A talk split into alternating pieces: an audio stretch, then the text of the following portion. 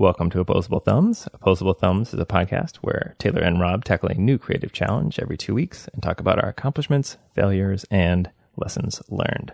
Vulnerability is our challenge this episode, thanks to our previous guest, Antonio Martinez, for that challenge, and Brian Bamanya is our guest this episode.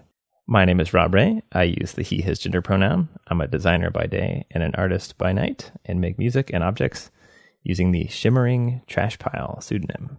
I'm Taylor Hokanson. I'm an artist, educator, DIY enthusiast, CAD CAM evangelist, noted tall person, Midwestern Viking, and I'm a he his kind of guy. My name is Bamanya Brian. I'm from Uganda.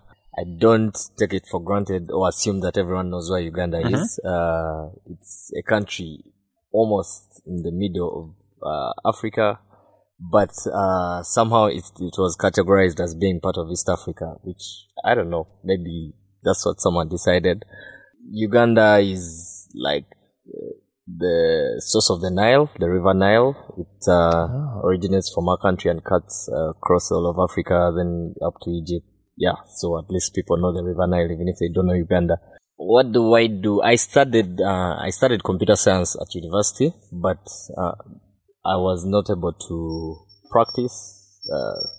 Maybe I was not patient enough to like wait for like the kind of job I wanted. I tried to do, I mean, like internships here and there, but nothing was really coming through for me. So I went back to what I loved doing and, uh, uh, I put up a studio and, uh, started working with, live sound and eventually I went into DIY stuff and all, all that stuff. So I make a living by, uh, as a sound engineer. Mhm. I do sound for events, for parties and bands and all that stuff. Two questions for you. One is very easy. Do you live um, close to Lake Victoria? Yeah, it's very close. Um, it could be about um, maybe 20 kilometers from where I stay.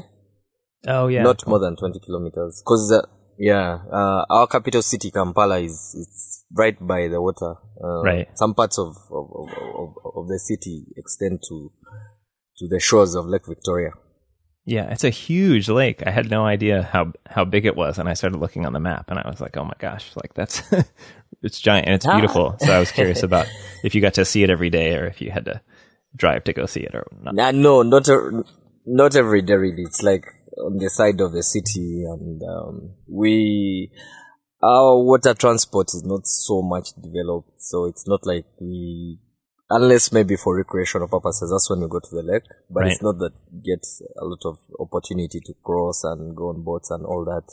I see, I see. Yeah, cool. It's really it's really beautiful. I just was looking at images on Google, and I was like, "Oh my gosh, this thing is huge." So I, I can really relate to your s- studying computer science, but then also being interested in sound and music. Yeah, You have a an instrument. I I think of it as an instrument called Afrorack. yeah, yeah. It's huge, um, mo- modular synth, synth that you made. yeah. And I recently saw a performance of yours where you had um, some other uh, instruments as well with it. I was just curious, I guess, maybe about how you found electronic music, and did you find it through an electrical engineering path, or were you interested in music? ever since I was young, really, I've always uh, had uh, love for music. I come from a family of uh, five, five kids, um, but none of them was really interested in music, and I'm the last in that family. So, but growing up, I remember that I used to be attracted to certain things in music, you know? Hmm by then we, we had one one TV station in Uganda and it was the state owned by the government and it, it, it was called UTV Uganda Television. Okay. but uh, it late, later rebranded to uh, UBC Uganda Broadcasting Corporation.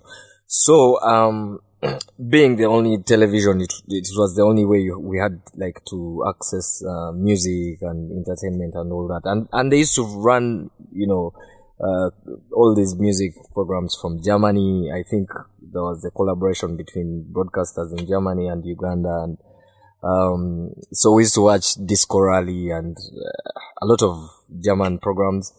Yeah, and uh, of course also American music, and it was basically the entertainment like grew up on uh, here. Uh, and of course like the local stuff. But I remember there's a particular song which like made me really curious because I loved the sounds of the songs. I didn't know what it was, but I knew I loved something about it, and that is uh, Bryan Adams' song. Please forgive me. Uh, so there's like a a very catchy guitar solo in that song, you know. So I don't know, like there's something about that solo. I just loved. I fell in love with the sound of the guitar, and I didn't even know it was a guitar by then, you know. But um, on the side, I was always also uh, keenly interested in like electronics, you know, like uh, I think Mm-hmm, I picked it up from my elder brother. Yeah, from a young age, he used to like open up, ra- yeah, he used to like open up radios and, you know, gadgets and, you know, try to fix stuff even if it's not broken, you know, that kind of thing. and of course, yeah, just like everyone, everyone who ends up in DIY. That's right. So um, uh, I I picked it for, up from my brother, though eventually for him, I think it was just a passing phase out of his life. But uh, it, it became like I became so curious about gadgets and and at that time, you know, I had this interest in music and also on the side like a separate thing that was my also interest in like uh, gadgets and electronics and all that. So I started opening up stuff and, you know, being keen. Of course, I didn't know how everything works. I tried to work on small circuits and, you know, once in a while something would work, another time it wouldn't work and you didn't know why it's not working, you know. Mm-hmm. But, um, uh, yeah, in my early life, that is like my primary school, which I think you guys call elementary school after I was done with my elementary education, primary education, then my dad was working in the capital, so he took me to go and pursue my high school in like uh, Kampala, the capital city. When I came to high school, then I mean I was in a good school. Um, by our standards, it was a really big school, well facilitated, you know, a computer lab, with internet, and uh, a library with very, I mean, very nice books, you know. So, like every time I go to the library, I would be in that section of books where no one else is like going, because most people would go to the library, they're reading newspapers, they're reading, you know, magazines and stuff like that. And uh, I'd be reading like the en- encyclopedia, you know, those big uh, Britannica and all of that stuff. And I'd be in the sections for, you know, electronics and physics and, you know, science related things. And I remember one time she even, uh, my dad, I didn't know she had talked with my dad, but she like told my dad that, you know, Brian is, is never reading like stuff for his, I don't know how she like noticed. Maybe she was eavesdropping or like, checking what I was reading. But yeah, but she was like, I've never found this guy reading anything relevant to what he's studying in class, you know? And that is what my dad told me. Sold out. yeah, I, I think I'd discovered, uh, more interesting stuff than what we're really studying in class. Yeah. So I, I have that same problem. Can each of you think of the most uh, expensive or complicated piece of electronics that you broke while trying to fix it when it didn't need to be fixed? It was a car. Nice. All right. what, what did you do? I, I hooked up the battery backwards yeah. Well done. and and it just fried the like so much of the car. Like it was it should have gone to ground and shorted or something, but like all of a sudden cables were just melting. and Wow. it really went bad. And Yeah. I guess once that That's starts cool. happening, you can't you can't exactly like reach in there and take the the cable off or anything, right? Yeah, Nah. yeah. You just got to watch Yeah. it. So did you you just totally Yeah, killed the just- car and that was the end of it? Yeah, it just melted all the Wow. the um, plastic off the wires. Brian, how about you? Lots of things. I can't, Yeah, yeah. you know, anything in particular, but I'm sure if, if you ask my parents, they would give you a list: TV sets and you know, radios and fans, electric fans. You know, an electric fan's a classic one to wipe, out. I, I'm trying to think. I don't think I've got like a really good. I I think the weirdest thing that I hacked on was uh, the old um, ATM machines, like outside of a bank, where you would put the um, the little canister with a check inside, and then it would run around in the pneumatic system.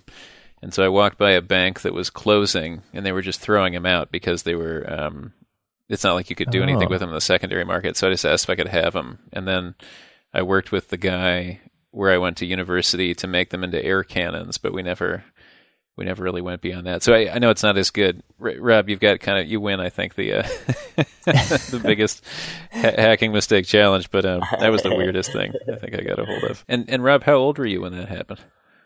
Mm, I was I was in my twenties. no, early Twenty one no, or twenty nine. no. This is a this is a crucial. Yeah, 20, tw- 21 yeah. around that. No, young younger than young, maybe twenty, Yeah. 19, something like that. Yeah. And then were, were were you? Did they take all your tools away, or what happened after that? No, I just I I just of course you know you're like oh I can fi- I can fix my car I can fix any you know I can fix anything Right. if I just try yeah. and then and then everything started melting. I smelled something weird and I was like what's going on and then it was like and then it started to really smoke. Yeah. It was bad. So, so Brian, uh, regarding the uh, question I had for you earlier about some of the writing that you've done uh, in terms of the forward trajectory of the African continent, and then I imagine Uganda specifically. Yeah. I think I remember, although I'm having trouble finding the specific link, that you were pairing together the idea of DIY as maybe one way forward. Because I think I also read that there were just so few Eurorack dealers across the African continent that part of your interest was addressing what you thought was something that you thought was lacking uh, in your neck of the Uh, woods. But I'm curious, do you see DIY as like a a cultural phenomena that can address, you know, social problems, or is it more something that's just fun? You know what? Uh, it's, uh, for me, it started like something I was doing as a hobby and, you know, I'm keen about it and Mhm. I'm, I'm spending time learning this and that. But, um, especially when I went to, okay, uh, when I, when I started doing electronics and building stuff, I didn't, uh, as I've told you, my first, uh, interest in music eventually led to me playing the guitar. So I started making gadgets which are related to guitars, like pedals and like um, overdrives and uh, that stuff, the simple stuff, and uh, guitar amps eventually. Then, but um, this was, you know, like if you make a guitar amp, you make a project and it's done. You know, you're not going to add something onto a guitar amp. It's it's a complete thing. You know. right, right. So uh, f- from that, I that's when I transitioned into modular synthesizers, and uh, I mean, like, just it's a different field altogether from something like a guitar. You know, the nature of the instrument itself being modular, you can patch. I mean, always build onto it, or always like remove what you don't like. It's it grows, it becomes smaller, depending. I mean, on I mean the mood and what you what you're thinking. Uh, what you're thinking and trying to achieve in uh, in the moment. So uh, at the start, it was yeah, let me you know do this thing at home and try to figure out what it what it's all about. But I started like posting a few things here and there on Facebook, and people would to be like, "What is that that you're trying to do?" You know, we see you creating like interesting sounds and all that. So I told them, ah, it's, it's it's just a hobby I have, you know, it's, it's what I do in my spare time and all.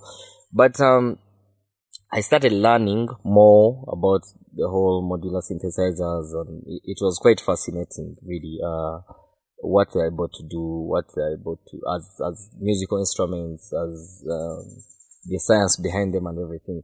But the more I read and the more I discovered about this, I was like, how comes I don't know any, you know, African um, African artists who are using modular synthesizers in their music, you know? So it kind of like really bothered me. That's when I started reading about, uh, I mean, looking for information uh, on Eurorack modules and all the commercial stuff which they are selling. And then um, I discovered that in the whole of Africa, actually, there are just a couple of shops which are in South Africa.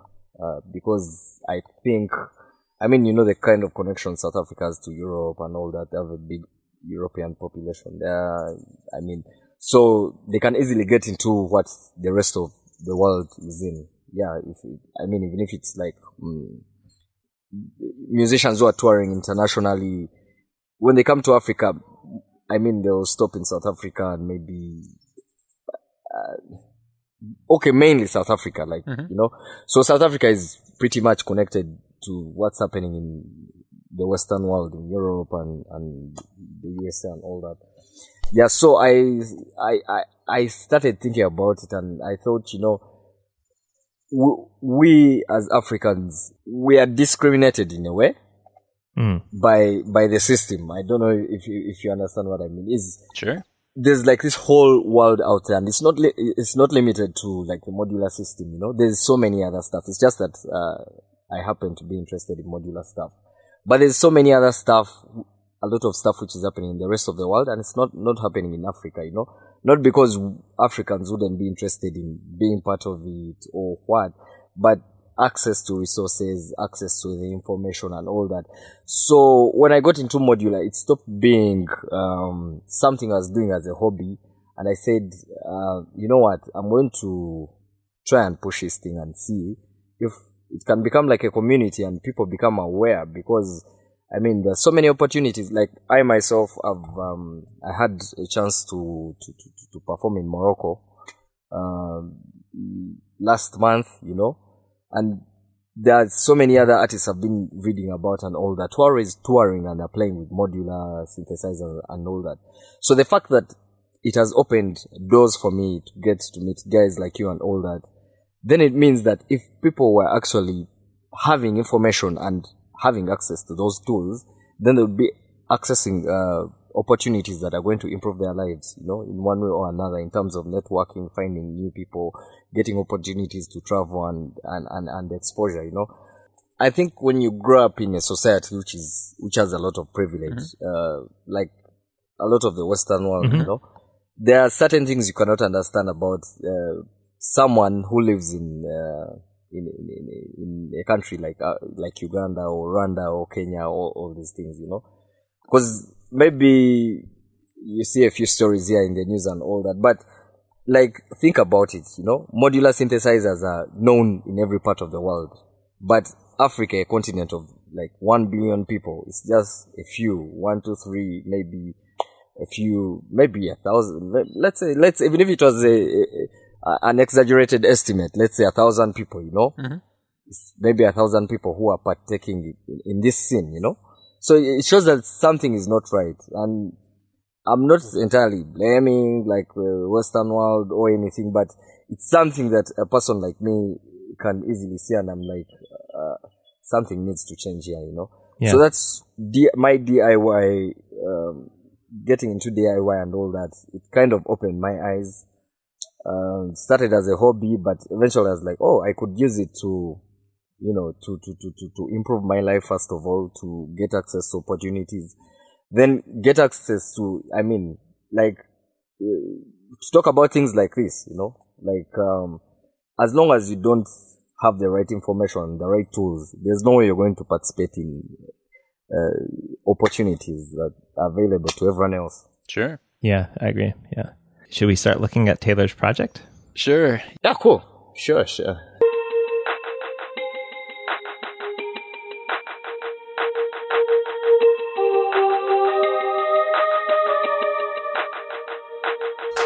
Take a look at the image, and then there's also a um, a one minute video. Brian, do you think that's like a 3D printer software? It's a 3D CAD CAD kind of program. um yeah it's kind of like a computer design program or something uh, It says there's some an icon that says material estimate, which is less than one third large spool, which makes me think that it's a 3D printer spool that's going to be running. This software is cool. It tells you how long the print is going to take, which 3D printers take a very long time. So that's really cool. But Brian, do you know, does that look familiar to you? What's in the box in the image? no It doesn't for me either. Yeah. Yeah. and uh Cool. I have no idea what that is that he's about to print, but it looks square. and then we should watch the uh, video, Taylor. Yeah, go ahead and try it. So, Brian, often what, what we do because we're we're never in the same place, Taylor and I and our guest, is we'll click play at the same time on the video, so that way we can watch it together, but on our separate computers. And I can hit play whenever you're ready. yeah All right. So Brian, I'm seeing what looks to be an an old timey film. Un Chien Andalou. It's a black and white film.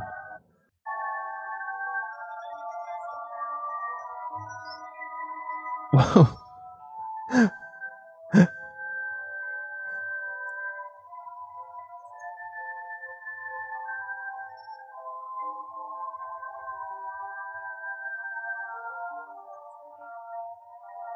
Okay. Do you, I saw it looks like there was a there was a man with a gun and he was fighting a giant ant. Yeah. Yeah, could have been an ant movie from like the 1930s or something. Yeah, the 30s exactly. Yeah. Yeah. Yeah. Yeah. Sci-fi, sci-fi of that day maybe. I don't know. Our challenge is vulnerability. So I'm trying to think about uh, it could be uh, oh well it could be that Taylor has an ant problem. Like he has lots of ants in his Ah. in his house, maybe? Yeah, you got it, man. Good Ah. job. Yeah. so where, where where did you get the footage from? So my background's in art and art history. Um, so this is this uh, classic uh, surrealist movie by Buñuel. Um, the most famous thing about it is a uh, a part where they there's a man holding a woman's head, and then when they cut in closer, the woman has been substituted with some kind of pack animal like a cow or something. But you, it's so fast you can't really tell. And then they cut the eyeball of the cow. And so this is like a really famous surrealist movie, Ooh. but it's I'm going to pronounce it wrong. Uh, maybe one of you has better French pronunciation than me, but it's it's supposed to be Andalou with a D. And so my my little trick was to make it Antalou with a T. but the Ah, yeah. so, yeah. so so another famous part of the movie is there's a guy looking at his hand and there's a hole in his hand with ants crawling out of it. Um, so I made a um, yeah. basically a something I could install in my house because my ants come in through a, a light switch plate, and um, Oh. there's like no way to seal it without just completely rendering the light switches inoperable. Um, so there's like a this material you can get that ants eat. It's really sweet, right? And they take it back to their nests and share it, and, and then all die, hopefully. But um, you have to put it somewhere, and they just totally mob it. And I have this in my kitchen. I didn't want a little jar of poison on the counter in the kitchen, so I made a light switch cover that has its own little trough for ant poison, so that they stay as close to the hole as possible. And then I just made a weird movie. poison. Ah. Um, yeah, so they could they could just eat it right there. Ah, okay, okay.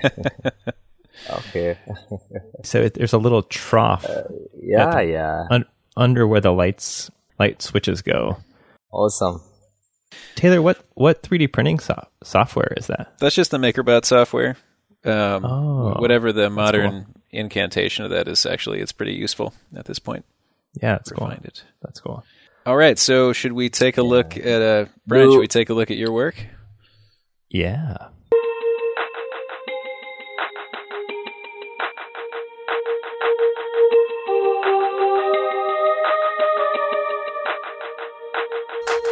When I thought about vulner- vulnerability, I I looked it up to get like a definition, and one of the definitions I got was um, inability of a system to withstand effects of a hostile environment.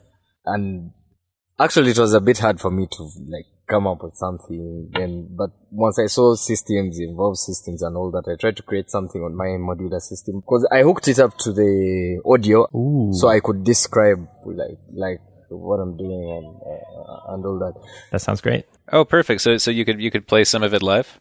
Yeah, yeah, like at least my idea. So, uh, like sometimes you know, like electronics. Um, if, for example, like phones and uh, uh, generally electronics anyway, it is made. It has to be made to withstand um, uh, like certain environments, maybe interference, radio interference, and you know stuff like that. I mean, I think it, it does it has to be even um, a test which they do because I normally see F- FAA or something. I don't know those uh, standards which which uh, are like set by regulators in the US and I mean many of those countries. Oh, yeah. So it has to meet a certain, you know, uh, standard or criteria for it to be, you know, allowed on the market. You know. Okay, I'll I'll, I'll like describe what I'm doing. great. Uh, on my on, on my modular, I I hooked up a light dependent resistor. Okay. Like a light dependent resistor is uh, once you shine a light on it, then the resistance changes. You know.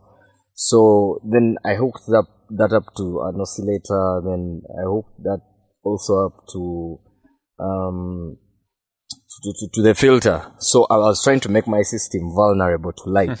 Uh-huh. Nice. That's awesome.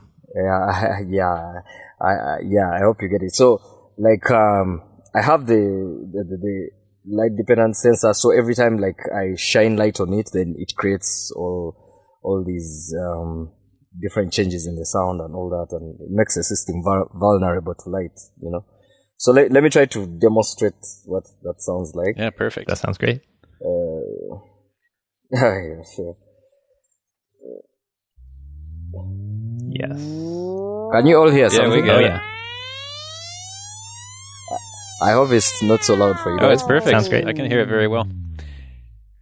So, are right now are you moving your um, hand or something relative to the sensor as to? No, no, no. Uh, I've not yet moved it. If I move it, you'll start hearing like Oh, I see. changes that's happening. Oh, right. That's just the oscillator first. Yeah.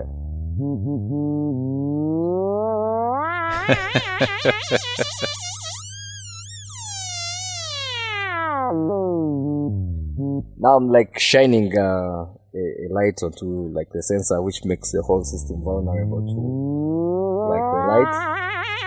Oh yeah.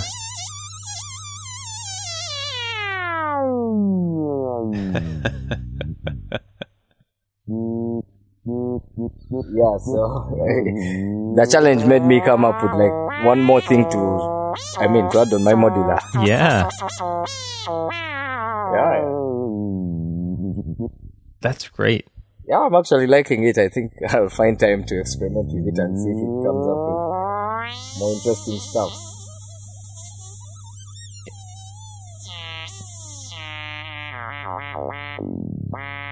Then, um, like when I thought about vulnerability, I thought in terms of um, like the first example I've given you. Then I have a, like a second example. For example, um, like I said, uh, electronic equ- equipment is um, is normally uh, manufactured so that it's not vulnerable to certain things like um, radio waves and all that, hmm like laptops and all. So I, I, ha- I have a sensor. I'm going to put it next to my laptop and my phone, then so that uh, we can hear like the kind of noises which are which live inside those machines, but which you never get to hear. Yeah. Awesome. Yeah. So yeah.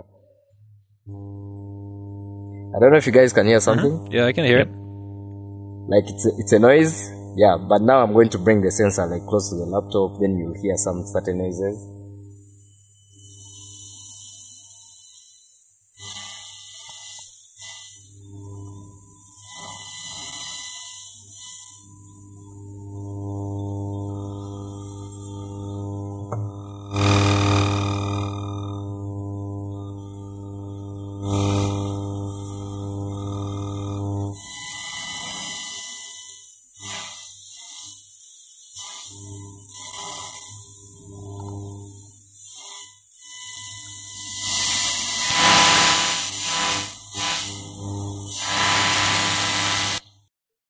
Cool. That's just your phone being on, right?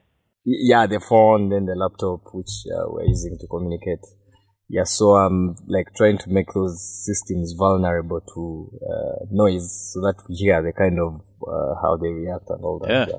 That's cool. So that's kind of abstract. I, I I hope it made sense in one way or the other. you described this really well, like about making the system vulnerable, like make or like introducing the unexpected or the unwanted signal into this into the sound, which is really so many mu- musicians and instrument builders work so hard to keep those sounds from coming in and you're like Yeah. reintroducing them in. Yeah, I'm wondering. Do you think? Uh, my understanding is one of the things that defines your take on electronic music is the really performative aspect, where you're doing it live. And I wonder, um, does this give you any ideas about light sources and how you might introduce those as a as a live performance tool? Yeah, yeah, I've, I've, I've been having so many ideas, but you know, what limits is al- always time and resources, you know. Of course. But Yes. um, I, I always note them down. I'm trying to. I'm still like a really young artist. I'm trying to experiment with a lot of things and try to come up with some you know creative stuff because uh, DIY electronics and all that. It's it's good. It's a hobby. It's something that you can do in your pastime and all that. But I think it also makes a lot of sense when you actually when you start making things that people relate with. You know hmm because most people you tell them, yeah, I'm making modular synthesizers. They're like, yeah, you're doing cool stuff, but they're not, they don't know what it's about. They don't know, they can't relate to it. But if you make music and they're able, able to dance to that music or enjoy that music, then now it becomes something they can relate with, you know? So, yeah, I'm, I'm definitely experimenting. I want to use all kinds of interfaces, light, uh, motion and everything and uh, as as I progress, of course, I'll I'll I'll I'll, I'll know how to fit all of this into into like the performance. Yeah, yeah, it gets me Yeah, thinking about all the different light sources I could try, like dancing around with a candle or something. I just feel like there's there's a lot of options there. Yeah, it'd be fun. That's cool. Sure. Yeah, Rob, should we take a look at yours? Yeah.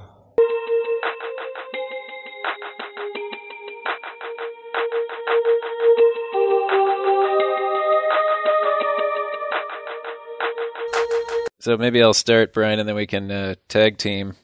Um, so the first is just a black image, has like that maybe 16:9 aspect ratio or something with the pink word vulnerability on it. Yep. Keeping it simple. Yeah.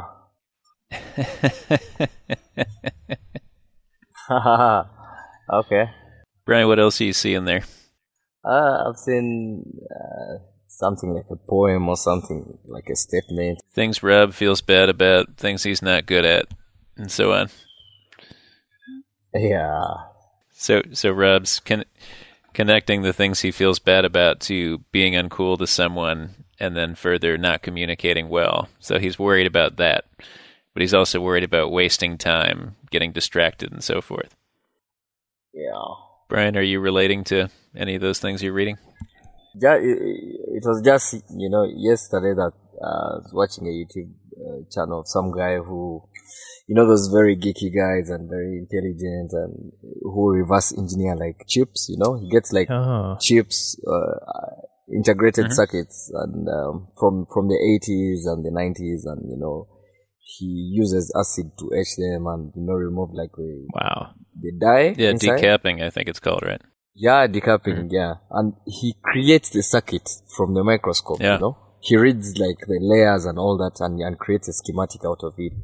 I was like, wow, you know, and I've been here lazy just to pro- practice my programming, you know. and there are guys like that. Yeah, the, the internet is really good at making us feel bad about ourselves, for sure. Yes. yeah, yeah, it makes us feel dumb for sure.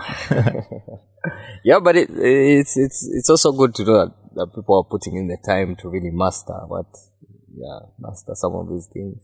Yeah, so it looks like Rob's looking at that um, topic as well. Things that take a long time and rigorous investment to master over whether days or decades.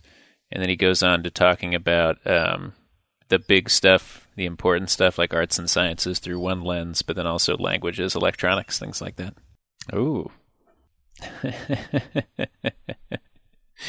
All right, so Rob, it looks like you're targeting in on JavaScript as something you're particularly uh, concerned you, that you feel bad about. Oh, Rob, you've lost confidence in your JavaScript. What happened? I have. I have. Oh, oh, the educator in me is so excited. Yeah, Brian, would you describe what you're seeing? I don't want to t- take all of the uh, airtime here. I need to start working. I need to start working on projects. I think that's Yeah. uh, yep. hmm hmm that's I think we can all relate to that for sure. that- that's the most sure way to learn. Actually, I, sometimes we make excuses. I can't learn this. It's hard and all that until I I, I could um, give you like a scenario which happened to Oh, me. please. You know, Great. Yeah. like when I was yeah when I was done with university, um, I didn't have anything I was doing at the time. You know, because I tried to like get into employment and I tried to do internships here and there, but it wasn't working. It wasn't translating into like a full time job and all. So I have a friend of mine uh, who was working with uh, an insurance company in uh, Uganda. So I sent him a text message. I told him, by the way, I did computer science. I can be able to program. I could even also design websites, websites and all that. I didn't think much through it and all until like two weeks later, the guy is like, I have a deal for you. You know, I have a friend of mine. He has this company. They want a website. So make an appointment with him and come and present to them what what you're able to, you know, like what you're able to offer, like do for them. But to tell you the honest truth, I'd never done a website. like I'd never done a website up to that moment. so uh, of course I had all these excuses of yeah maybe one day I'll sit down and try try to learn CSS and HTML and all those things JavaScripts and all but because I mean I needed the money I needed the the work you know I went and read about what WordPress and you know and that is a project I learned on how to design websites you know and eventually I presented the project to the company they liked it and I moved on with my life Awesome. but uh, it, it was it was quite interesting what I was able to learn in such a short time because I was had committed myself to doing something. Yeah. You know? So I I like that. Yeah, I like I like that last point of project. You know. Taylor, is there one for you that? Well, I think, uh, Rob, on a meta level, I think often you you conceptualize frameworks for something that you want to do or should do. And so Mhm. on this one, the teacher in me is going to give you a boot and, and say, like, because, you know, like presenting the thing where the weeks are all blank, it's like, well, you gotta, you Mhm. gotta do it, dude. so are you, are you going to do this? Is, is this, yeah. It's, is this the timeline that you're going to stick to? Is my question. Like, like what's going to Yes, happen and- week one? That's that's tomorrow, or wait, or wait, that's today. It's today. so, so this is my question for both of you. yes, Which is what to put in there? Which is- uh, yes, which is week week one. yeah, If you're going to learn a new programming language and you have one week, uh, what is one thing I should do? First. Ah, great question. See, Brian, he turned it back on us. That cheater. oh yeah, yeah. Should I should I f- tackle a small project? Wait, do you know any Should JavaScript I- or no JavaScript? Mm, it's not it's not great. Like I have to always look up the syntax because I haven't been rigorous about memorizing it. Like Yeah. you know, it's and I have a very hacky approach, which is like fine in some ways where you're like, oh, I'll take this thing and I'll modify it, but um, I don't, I'm not good at like I learned through error messages, you know, which is just like, oh, it's broken, it's broken, it's broken, it worked. Uh, yeah. so um, maybe maybe Taylor, I, I just mapped out my first week for myself, which is start start maybe with a blank text file instead of starting with an example or something. Okay, I, I, I think I can relate to what you're saying because, um, like, uh, with, with what I'm doing and some of like the kind of stuff I'd love to do with my module and everything is kind of, like expand on it with, uh, apart from like modular synthesizers, do creative stuff with like motors, you know, and other moving things and other things which are not exactly in the realm of, um, uh, modular synthesizers, but which can hook up to the same system and you make, you know, interesting maybe visuals or mechanical things which make music and all that. And, uh, of course, one of the best platforms to do that is like the Arduino and all. So it also kind of made me lazy. I was like, ah, I can always look up code someone has done and modify it here and there, you know. And, uh, I've been able to make a couple of things by modifying someone else's code, you Mm-hmm. know. Mhm. But at the end of the day, I don't know exact. I don't know exactly what it is doing. You know, Yep. the thing works, but I can't explain. You know, because I I didn't make it. You know, but there's that guy who learned the guy who wrote the program from scratch and exactly knew what he was doing. So maybe we all need to put in the time and learn what we need to learn to become that guy. Mhm, mhm. Yeah. Yeah, I mean, Basics. I mean, uh, Rob, what do you want to do with JavaScript? Why do you want to know it? One thing I think is I feel like JavaScript is like eating the internet. Like, Mhm. like it's just becoming something that's everywhere. Yeah. Um, and I'm fairly proficient in Python. Like I can definitely get my way through, and I feel pretty good about that. But my my life in the past few years has just been way more focused on the design side and like user interfaces and stuff. JavaScript and HTML, but especially JavaScript, really, even at this point, is so important to web UI and software user interfaces um, that that feels important. And then also, I like experimenting with sound and Max MSP, which um, Brian, you might have d- done some work with, is a cool like sound programming environment, and they have a JavaScript interface now. Um, so there's just like a lot of things where it keeps coming up that feels like fun to explore, but I haven't started yet. Okay, so my here's my homework assignment for you. So I've been Okay. playing around a little bit. I just updated my website using a, a WordPress theme, and there were some Yes. behaviors on the site that I wasn't crazy about, and so I needed to get a JavaScript over. Like I didn't want to edit the theme. I just wanted to have a secondary JavaScript file that would come through and make little changes after the fact on certain pages. Um, Okay. So one thing that you could do would be either either to work on a page that where you're hosting it, you know, so that you can embed the JavaScript Yes. directly. I'm assuming there's Yep. also ways to have JavaScript work as an overlay on top of an existing page like google.com or whatever.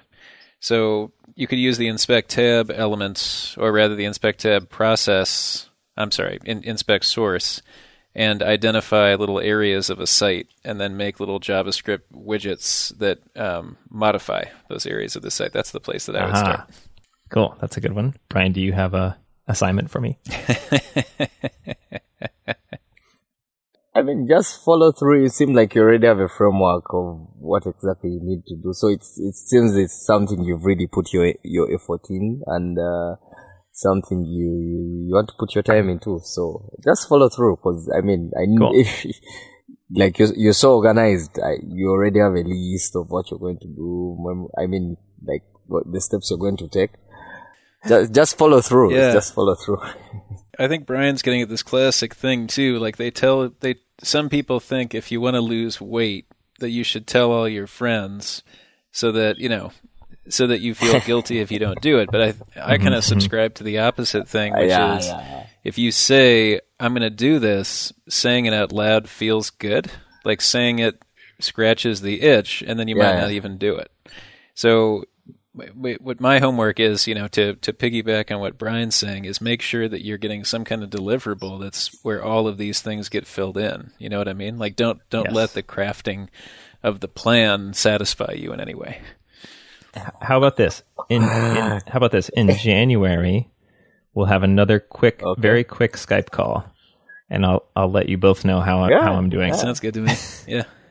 It kind of reminds me how how how things are done back here by like the government officials and all that you know? Because like every day you go to the big hotels there's a conference on this there's a, uh, an activity on this then the, there's a, a report on this and all that. And at the end of the day there's nothing that is done. But every day there's you know there's a meeting there's you know there's all these pep, pep you know paperwork you Yeah. know, and, and you know like uh, our, our our our our politicians yeah they have like lead cars escorts and you know they're always rushing to a meeting you know. So one person posted recently on social media and he's like why the rush? These guys are always in a rush but we never see anything they're achieving. So yeah we need to yeah we need to follow through the paperwork. L- let me ask you guys do do do both do both of you have like a, a history in programming? Is it something you studied or? I so I went to graduate school in 2002 to 2004, and there was a um, so this was art school, and I, I don't have any sciences degrees, but there was one class taught by this artist Sean Decker that was about using microcontrollers to control little motors and things like that. Um, so it was before Arduino and all of that community, and I think it was just all written in C or something. And I remember I found the I found the class so hard that after the I would take the class, my head would feel hot, like it would be at a higher temperature, yeah. and and I would and I was just I would work so hard and get so little result, and I just knew it was important and interesting. So I took the class twice, and the second time, like, just started to get it. But I, so I, I kind of learned it all in non-computer science contexts, and um, and that's why I was so happy when finally the open source community kind of came out and made it easier to learn that stuff. Rob, what about you? What's your background? I wanted to go to school for art, but my parents weren't into that.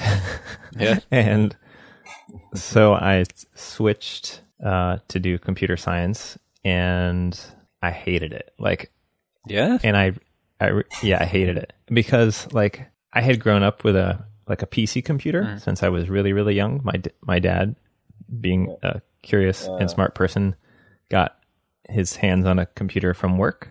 And so he, he got into that. And then, so then finally we, we got one as a family and um and I loved it. Like I was just on it all the time and like a super computer nerd kid. And then I went to s- school, to college, and you know, I had grown up on like a PC with like Windows and DOS and all that kind of stuff. And um and the first intro to computer science class in my school was taught with using uh, Scheme, which is like a Lisp language, mm. uh, which is a very arcane, yeah. extremely math heavy language. And they, as they described it, like the reason they picked that language is because nobody knew it. so you couldn't cheat. so yeah, so like no one would have a, a, an advantage, and it's like a terrible idea. Yes, but you're yeah you're teaching something that no one knows. Like right. you're like, and it's extremely math heavy. So it it really came from that school that sort of expects uh, you to be thinking about computers as mathematical instruments, mm. you know?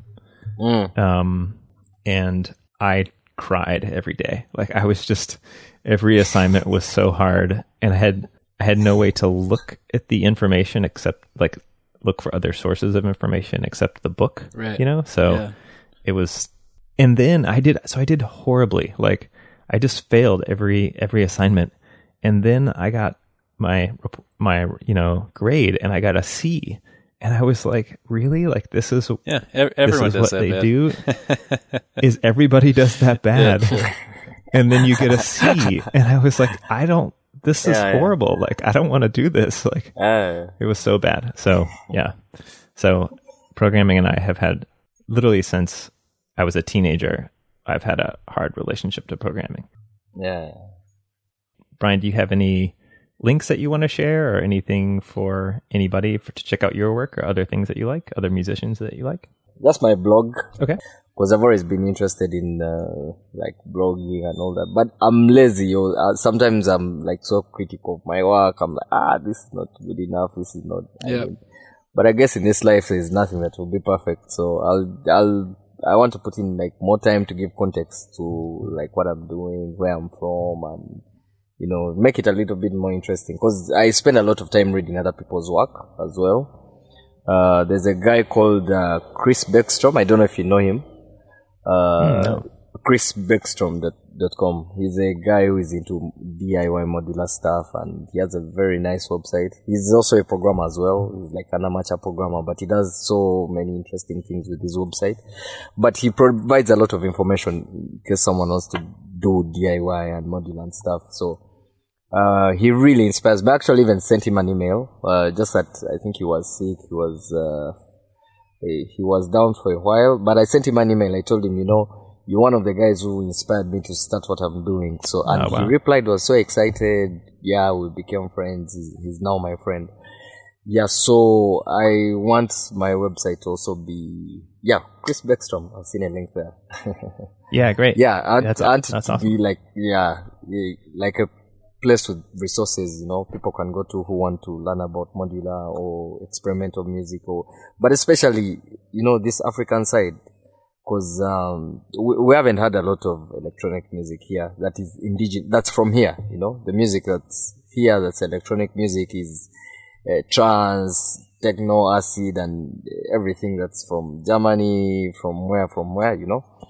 But I hope that there can be like a community or a movement which starts back here that uh, creates electronic music that uh, has a resonance with uh, our culture, our traditions, our beats and rhythms and drums. Yes, so so that we're not playing the same techno that's in the US or that's in Germany.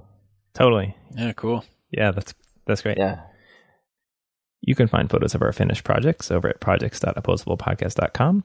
We have links in our show notes, and we also post cool stuff to our Instagram account, opposable underscore podcast. We'd like to send you an opposable thumb sticker. If you share a podcast episode on social media, rate us on iTunes, send smoke signals, or some other cool thing to let people know about the podcast, we will mail you an opposable thumb sticker. Just contact us on Instagram at opposable underscore podcast or at our email address, which is opposablepodcast at gmail.com. We'd like to give a shout out to Wesley Ellis, Charlene McBride, Adam Mayer, Deb Chatra, Blondie Hacks, Nik Kantar, Walter Kitundu, and David Bellhorn. They're our top Patreon supporters. If you'd like to join them in the League of Patreon supporter badasses, please go to patreon.com slash opposable thumbs to sponsor us. Anything you can donate really helps keep, keep the podcast going. Our podcast is dedicated to providing a harassment free experience for everyone, regardless of race, gender, age, sexual orientation, disability, physical appearance, body size, knowledge of subject matter, or religion, or lack thereof. We actively support an inclusive environment and we want you to be a part of it. Okay, I, we're at the time in the podcast, Brian, where you get to give us our next challenge for our next guest. Ah. Yeah, what's going to be? I need to make it easier for the next person. Maybe, soil. S O I L. That's so That's cool. fantastic. Oh, That's there's a lot of places you could go with that. That's- I love Yeah, it. that's yeah, great. I love it. Yeah, yeah, Cool. yeah. So I'll be sending that challenge to our next guest uh, just after we hang up on the Oh, call. cool, cool. Brian, thank you so much. This has Yeah, been really, thanks really for making great the to have you on time. the podcast. That was great.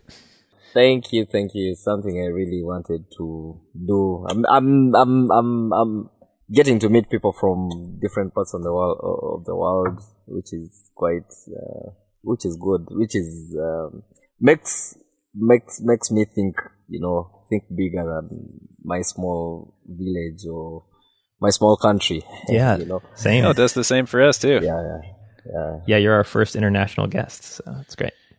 Ah, thank you. Yeah, yeah, it's awesome. thanks, thanks a lot. I appreciate. Yeah, for sure.